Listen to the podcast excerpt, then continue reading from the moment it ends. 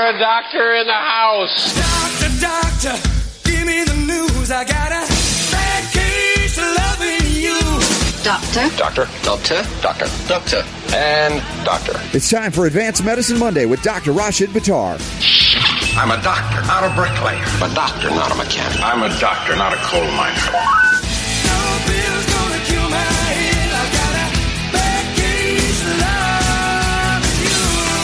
The doctor is in. And all I need prescribed is a pillow. when I do these trips, Dr. Buttar, I don't sleep much, and I come home and I'm, re- I'm needing some rest, but I'm on the air with you. Thankfully, you're here. We missed you this weekend. I got to hang out with, of course, our buddy Ty, but Dr. Tony Jimenez and uh, his wife were amazing. I only met them briefly last year at the Truth About Cancer Gala, and this time it was like, dude, this guy's a great guy. You guys have known each other forever. Yeah, we've known each other since um, I think since 2000, probably. So about 16 years. He was telling me about the dream you guys had to have a clinic in Cancun and how it finally he finally got got it up and running recently, which looks like an absolutely amazing place. And you know, we are hearing stories from people that have gone through his uh, his protocols and things that you guys have worked on together. Just just an amazing man. I have to say, I was very impressed. Yeah, it, it, actually, it, it was a, it was a. We had we had talked about doing something many many years ago, and uh, there was a shared prophecy that had come from multiple people, and uh, so I think his his plan because he's always had his clinic in Mexico, and so we were looking at different places. Um, but uh, yeah, that I'm, I'm glad that he's got his uh, his clinic in uh, Cancun, and it's apparently going really well. So Yeah, I was about, it about, about six months ago. So very pleased to hear it, and like I said, great to connect with him, and uh, looking forward to seeing him and you as well again in Dallas. And those of you who got your tickets, if you haven't, it's too late. It's sold out. Uh, Fifteen hundred seats sold out for the Truth About Cancer Ultimate Live Symposium, but you'll be richly rewarded by uh, joining us there, and it's going to be a, really a great time. And so, yeah, you were you're you know you're always wherever I end up going because I have to mention you. Not that it's it's bad to mention you, but it's just so funny how the things we've done together for so many years, it's just integrated in a lot of the things I present to folks. And so when we were talking about uh, emotions and cancer, we had to do a panel. Uh, Ty, me, and Tony, and and Charlene was there. Everybody mentioned the the the, the emotional toxicities that you referenced. yeah, I mean, uh, I think that you can't really effectively address the issue of the oncogenic process without addressing the emotional aspect. And no matter what you do, um, if you don't address the emotional aspect, the cancer, even if you're able to turn it off, will come back. It's just a matter of time.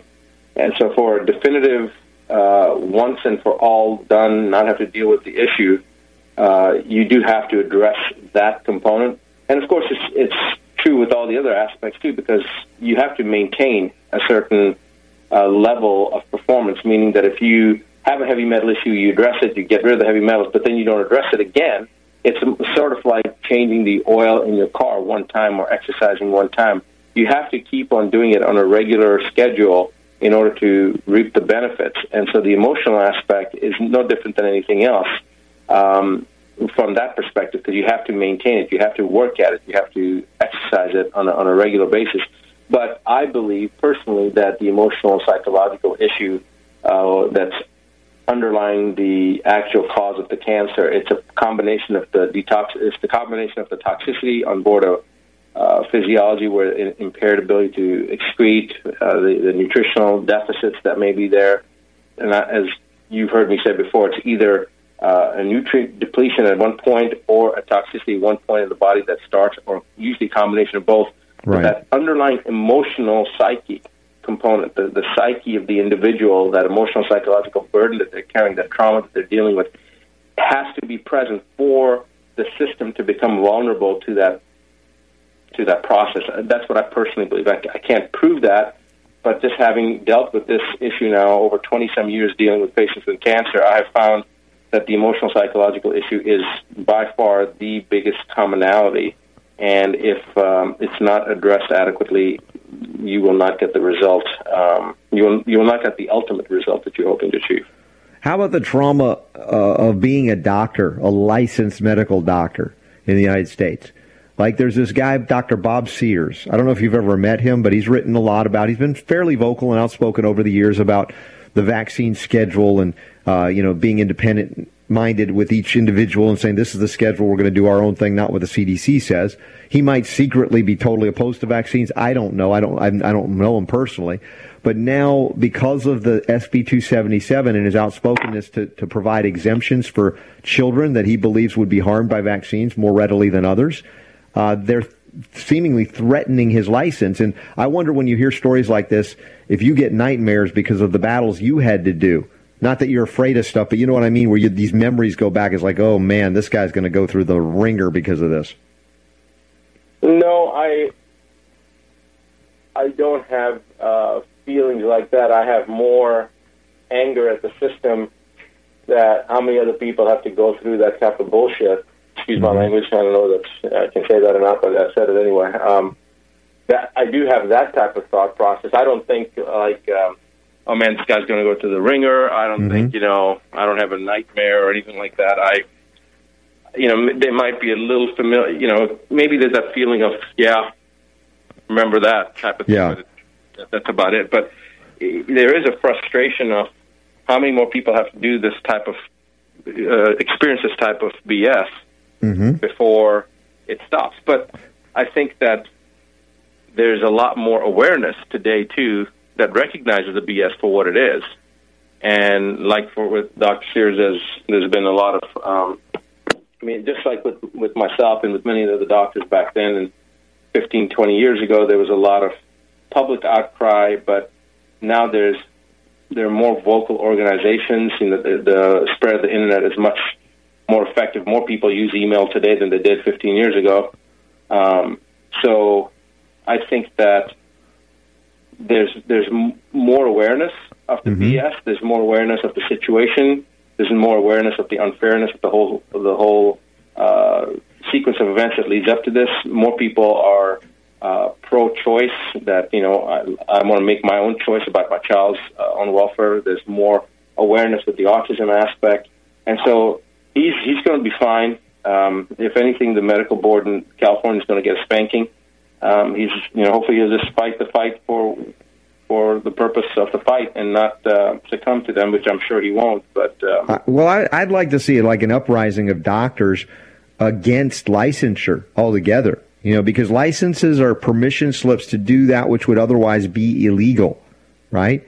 If you've had the training and you're board certified or however you want to do it privately, and you're not deceiving the public, pretending to be what you're not, or doing something you're not trained to do, you don't need licensure. Licensure seems to control the behavior of doctors, moving them away from doing what they know to be right and correct, like, for instance, altering the vaccine schedule or halting it altogether. Yeah, unfortunately, though, from a realistic standpoint, if there is a revolt against licensure, the only way you can revolt against against it is by saying, "Okay, I'm not going to be licensed." And there may be 20, 50, 100 doctors that are courageous enough to do that. The problem is the medical profession won't ever get everybody to do that. And so if they're not going to do that, the boards are going to be even happier because now you took the ones that are the loose cannons and they've eliminated themselves and now, because they're not licensed, they're because of the current law, they're practicing without a license. It doesn't matter whether you've got the degree or not; you're practicing without a license. And if you're practicing without a license, that's a felony, and they'll arrest you and they'll put you in jail. So, so it wouldn't, you know, in in theory, it's a good concept that there's an uprising, but the way that the law is set up, um, all you're going to do is take away your own livelihood and um, basically slit your own wrists because that's what they want you to do. They want you to stop practicing. And if you say, okay, I'm not going to get licensed anymore, uh, you've eliminated yourself. And if you do start to see patients or you do do anything uh, to help people, they'll have you arrested because you're practicing without a license. So it's right.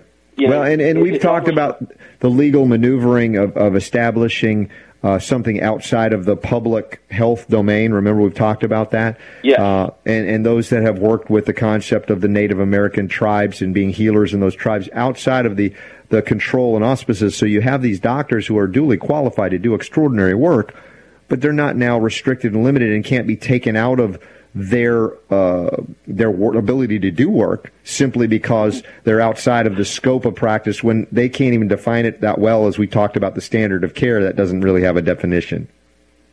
Yeah, well, from that, so if there's a strategy um, that has been worked out to allow the doctor to continue to practice without uh, being subjugated to the current laws of the land or of whatever land they're in, yes, then of course it's a, it's a good thing. But mm-hmm. but again, it'll only work for those that are willing to step out. The vast majority won't step out, and so the process will still continue.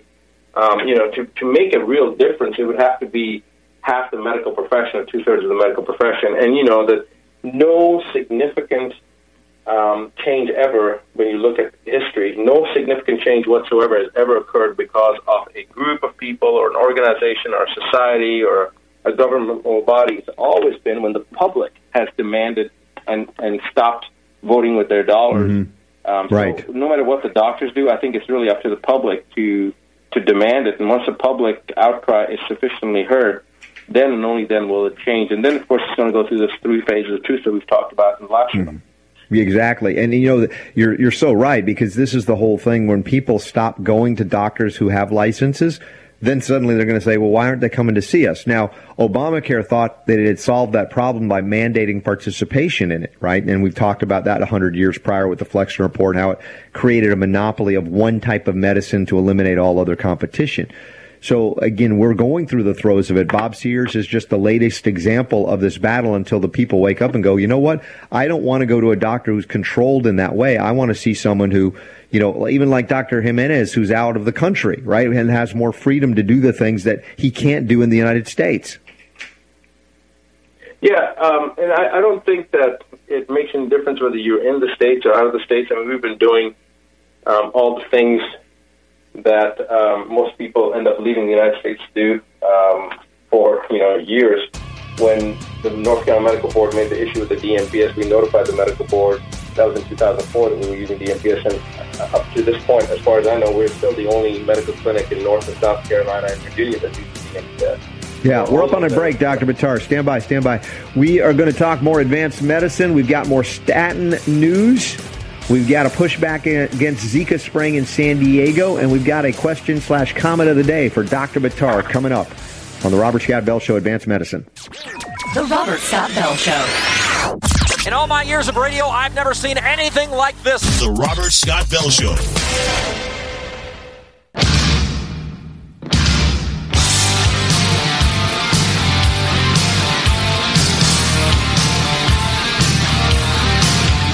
Making sense out of medical propaganda. Here's Robert. Advanced Medicine continues here with Dr. Rashid Buttar, author of the international best-selling book, The Nine Steps to Keep the Doctor Away.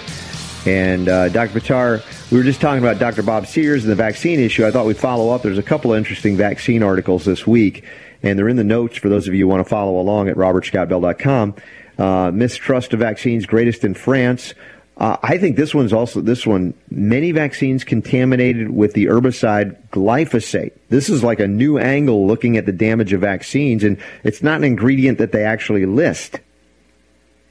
Yeah, this is really um, massive because I, I had no, I had no inkling that glyphosates were in the vaccines, but that the fact that most vaccines have it, I mean, that's extremely disturbing, and just another reason to be added to the million other reasons why a person shouldn't get vaccines.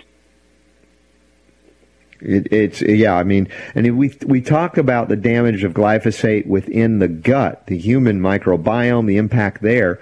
But think about it. You know, where are they injecting vaccines? I mean, even though we know there's impact in the gut, Wakefield and others have found that there is a direct re- reference point that when you get injected, that the gut is impacted. But what other things are impacted when you inject glyphosate? Well, you've got the competitive inhibition aspect whenever the body sees something that's very similar or has the same receptor site. So this is an example when we talk about the use of DMSA instead of DMPS. Mm-hmm. DMPS is dimethylmercaptan propanosulfonate versus DMSA dimethylmercaptan succinic acid. Well, succinic acid itself is the most abundant uh, substrate in the citric acid cycle, in the Krebs cycle. So succinic acid is something the body uses to create adenosine triphosphate, which is the energy building block of the body, or the body uses to um, uses as fuel. And so when ATP is broken down to ADP, then of course that's the release of the energy, and that's what the body uses. So the point is, that succinic acid uh, is something that the body utilizes, but DMSA, succinic acid, is something different, but the body sees it as succinic acid. And it's the same type of thing with the glyphosate. You know, you're going to have other components in the body that are very similar that act that either the receptor sites are the same in the body that the glyphosate adheres to, or that it's going to act as a similar substrate. And so glycine and glyphosate, uh, right. if I'm not mistaken, we were kind of talking about this during the break. Um, the, the receptor sites of, of glycine are going to be the same, very similar to that of uh, glyphosate. So, uh, insulin-like growth factor, for example, and insulin, you know, morphologically they're identical. Vitamin C. Here's a better example: vitamin C and um, and uh, sugar. Vitamin C and sugar have their receptor sites are, are morphologically identical. So, a vitamin C molecule will hit the glucose uh, receptor site or sugar, or your glucose receptor site, or glucose molecule can hit the vitamin C receptor site, but actually uh, the vitamin C is acting on both glucose receptors as is the glucose molecule itself. So the receptor site being very similar or the substrate being very similar uh, will allow the body to go through this process of competitive inhibition. So glyphosate would be picked up into the body's normal metabolic processes and screw up everything because it's acting on a site that the body sees uh, is utilized by something very similar, which would be glycerin in this particular example. Fascinating, yeah. And, and uh, Stephanie Seneff, the PhD from uh, MIT, has been talking about this extensively because she's done a lot of research on the glyphosate issue, and then somehow it was crossing over into the autism issue, and that's where you know she saw the the uh, the vaccine connection, and now she's looked at this, and she does say it, it competes with the glycine receptors. Uh, so uh, fascinating, toxic in its own right, but also blocking the utilization of critical components for function. It, it absolutely is. And you know, this thing is that there's so many other components um, that we don't know, Robert, that we are not aware of, that we um, we think we might know, but we don't really understand the implications downstream, how the cascade uh, unravels. And so, for everything that we do know, for example, this researcher that you mentioned and the work that she's done and the damages she's um, scripted out showing what the problems would be in the future, that's only what's known. You can pretty much do the do the extrapolation of 10. So for everything that we know, take that times 10. These are the other things that it's going to do to damage that we are not aware of. And mm-hmm. that's what's even more concerning. Like, for example, we talk about the dangers of GMOs, right? Genetically modified organisms, genetically modified foods, genetically modified substances. The concern that I have is what about all the things that we are not aware that it's going to cause problems? And that's where the danger yeah, where's, where's the precautionary principle from our government regulators that are supposed to protect us. They're protecting the industry that's polluting and intoxicating us, and that's a problem. We will uh, do some more advanced medicine with Dr. Buttar after this break, including a comment of the day that's very detailed, very annoying in detail. No, in a good way. You're listening to the Robert Scott Bell Show. The Robert Scott Bell Show.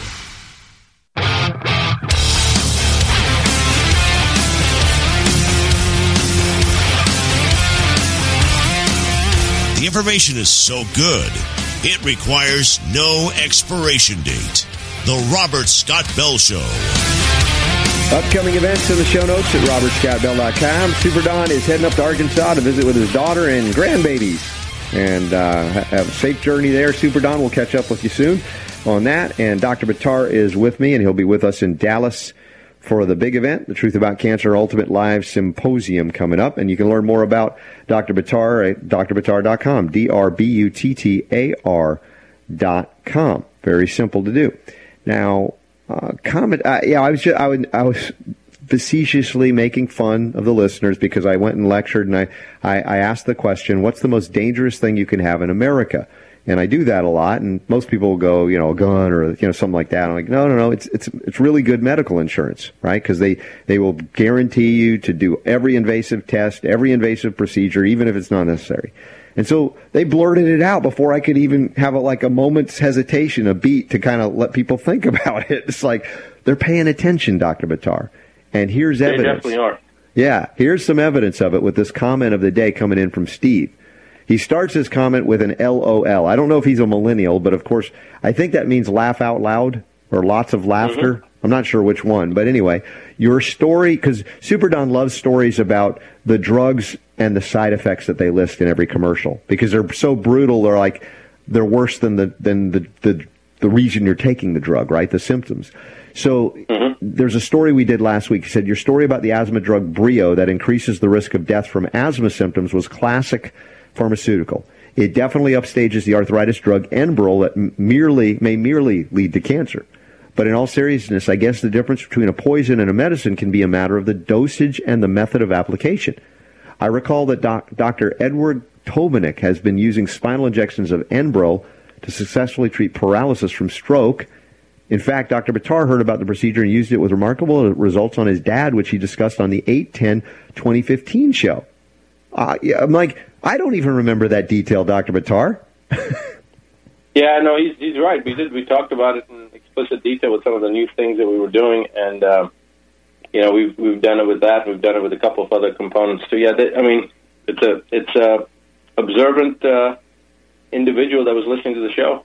Yeah, and and it, it reminds me of um, people that do this low dose naltrexone for certain things as well. Because if you get into the realm of nanopharmacology, of course, into the realm of homeopathy, the, the, the, molecular reductionists say, oh, that doesn't work. That's not possible. But they're actually seeing quite a different interaction with really low dosing allopathic drugs. They have a completely different interaction with the body. Yeah, that's true. Now, you know, low dose naltrexone, I, I don't use that and I won't use that. And the reason is very simple. It's because when you're dealing with something like in that particular case, and I don't know whether you want to get into the nuances, there are certain no, things that I yeah, will it's okay. use. But but in low dose naltrexone, the reason I don't want to use it is because it's it's pushing, it's driving. Mm-hmm. Uh, it's almost like caffeine. It's it's increasing the rate of a response. It's actually pushing the immune system. And my belief is that you, if you push a system that's already taxed, you can blow the engine. Right. And I don't want the immune system to be stimulated by somebody beating. It's like okay, you you, know, you can either pull the donkey up the hill or you can beat the donkey going up the hill and to get mm-hmm. him to go up the hill. But you can also push the donkey to the point that he's going to fail and he's going to die because of exhaustion. And I don't want to drive the immune system that way. I want to pull the immune system. Right. I want to support the immune system. I want to get it going. So for that reason, I don't use low dose naltrexone, even though it's been you know, for, for I don't know, ten years or more, they've talked about it, maybe even longer. But sure. I've never done that. Philosophically, well, this is not sound for. No, I think that's uh, uh, you know what we're talking about here is not necessarily an endorsement of it, but it is a recognition that the dose well, the poison is in the dose, right? Uh, mm. We we can take a little bit of something that in a large amount can kill us, right? Now, in the in the fact in the case of mercury, you you don't want to take anything more than a homeopathic dose, you know, that can counteract and kind of remove it. But in other cases, there are things that have less toxic levels that may have therapeutic value at very low dose administration.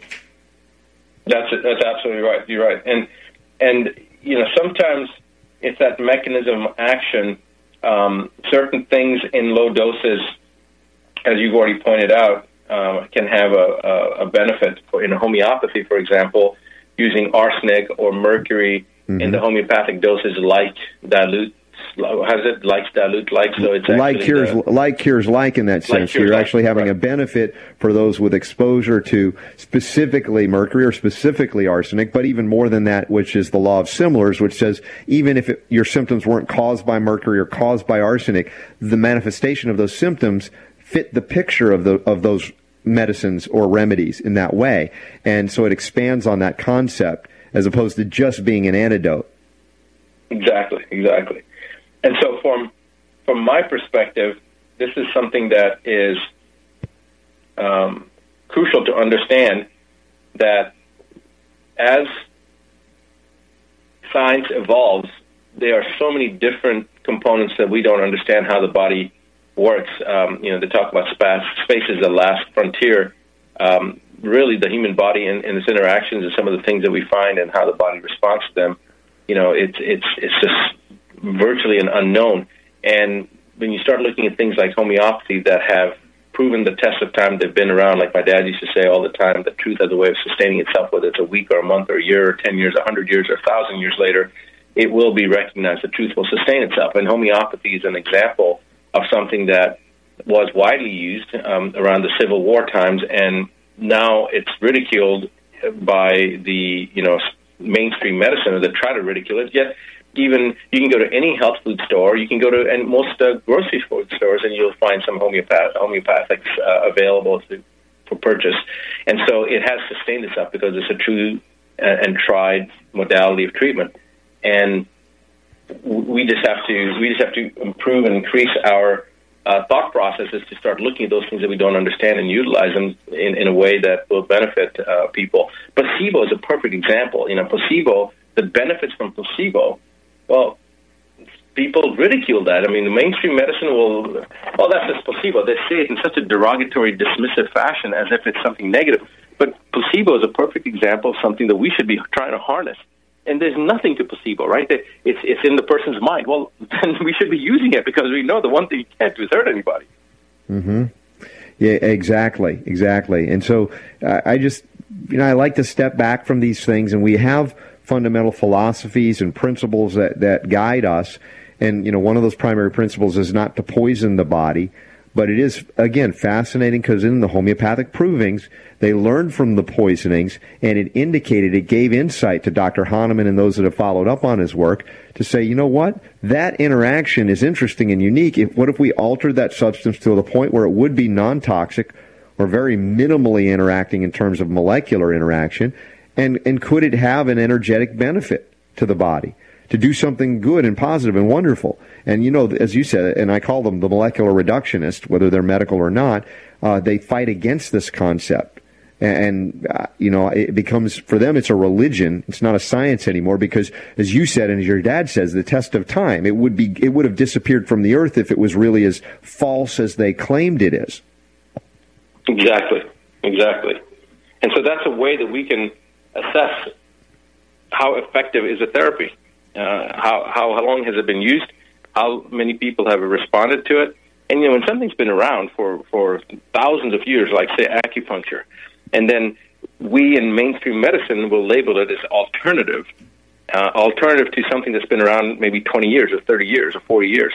Mm-hmm. You know, it, it starts to show you the idiocy of of of that particular organization or society or group of people when they say, label something that's been around for 5,000 years as alternative or optional and looking at something new that's only got a short period, a speck of a speck of dust when it comes to the you know greater scheme of when you look at from a timeline standpoint.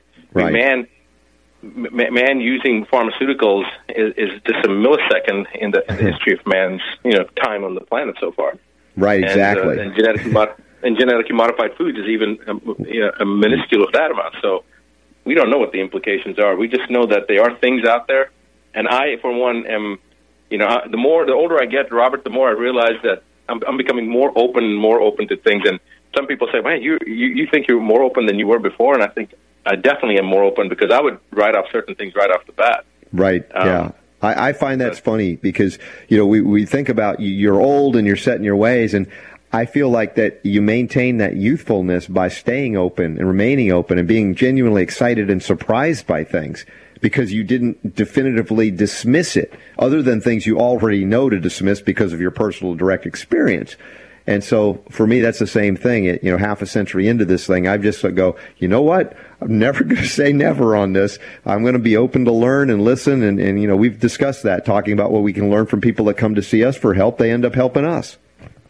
Uh, that's a really, really interesting observation. I really like that. Um, opening keeping yourself open and opening your mind and your heart and seeing more of the potentials and possibilities keeps you in a more youthful state. I think that's I think that's something that we should actually talk about more openly as, as, mm-hmm. as to the possibilities of what's uh, what the implications could be from a health standpoint of, sure. of, just having that mindset. That's a really, really interesting observation. I like that. Well, think about the hardening of the arteries or the calcification or the the plaques that build on the brain. All of these things they, they indicate a you know a shutting down, a closing down of, of, of things. So we could see how the, even the language plays itself out in the disease process, how these things would happen or not happen based on you know what we believe. We come back to the Bruce Lipton kind of concepts, the things that he's brought out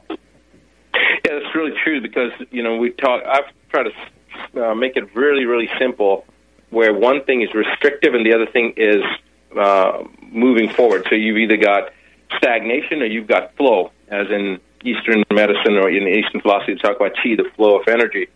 So lymphatics, for example, when they're stagnated, they that induces cancer. That that's one of the characteristics of cancer. And if we can get a person's energy flowing, if we can make them start to feel alive by living their life, because I believe cancer is nothing more than a knock on the forehead saying that hey, you need to wake up and smell the mm-hmm. smell the mm-hmm. roses.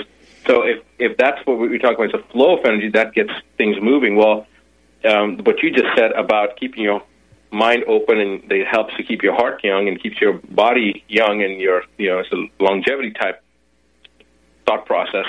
Um, and that's exactly what it is because by op- keeping your mind open, you are allowing your mind process to be more conducive to the longevity process. So it's it's flowing. You know, mm-hmm. by, by, keeping yourself in that mode of learning and, and being inquisitive, you are flowing as opposed to when you think you've got everything, you're restricted. So it comes back Correct. to the same philosophy flow. So, Steve, if you're listening today, your comment of the day was great. You'll remember this a year from now and remind us when we said that on which show on 912. 12 2016 with Dr. Rashid Buttar. Advanced Medicine continues after this break. The Robert Scott Bell Show. In all my years of radio, I've never seen anything like this. The Robert Scott Bell Show.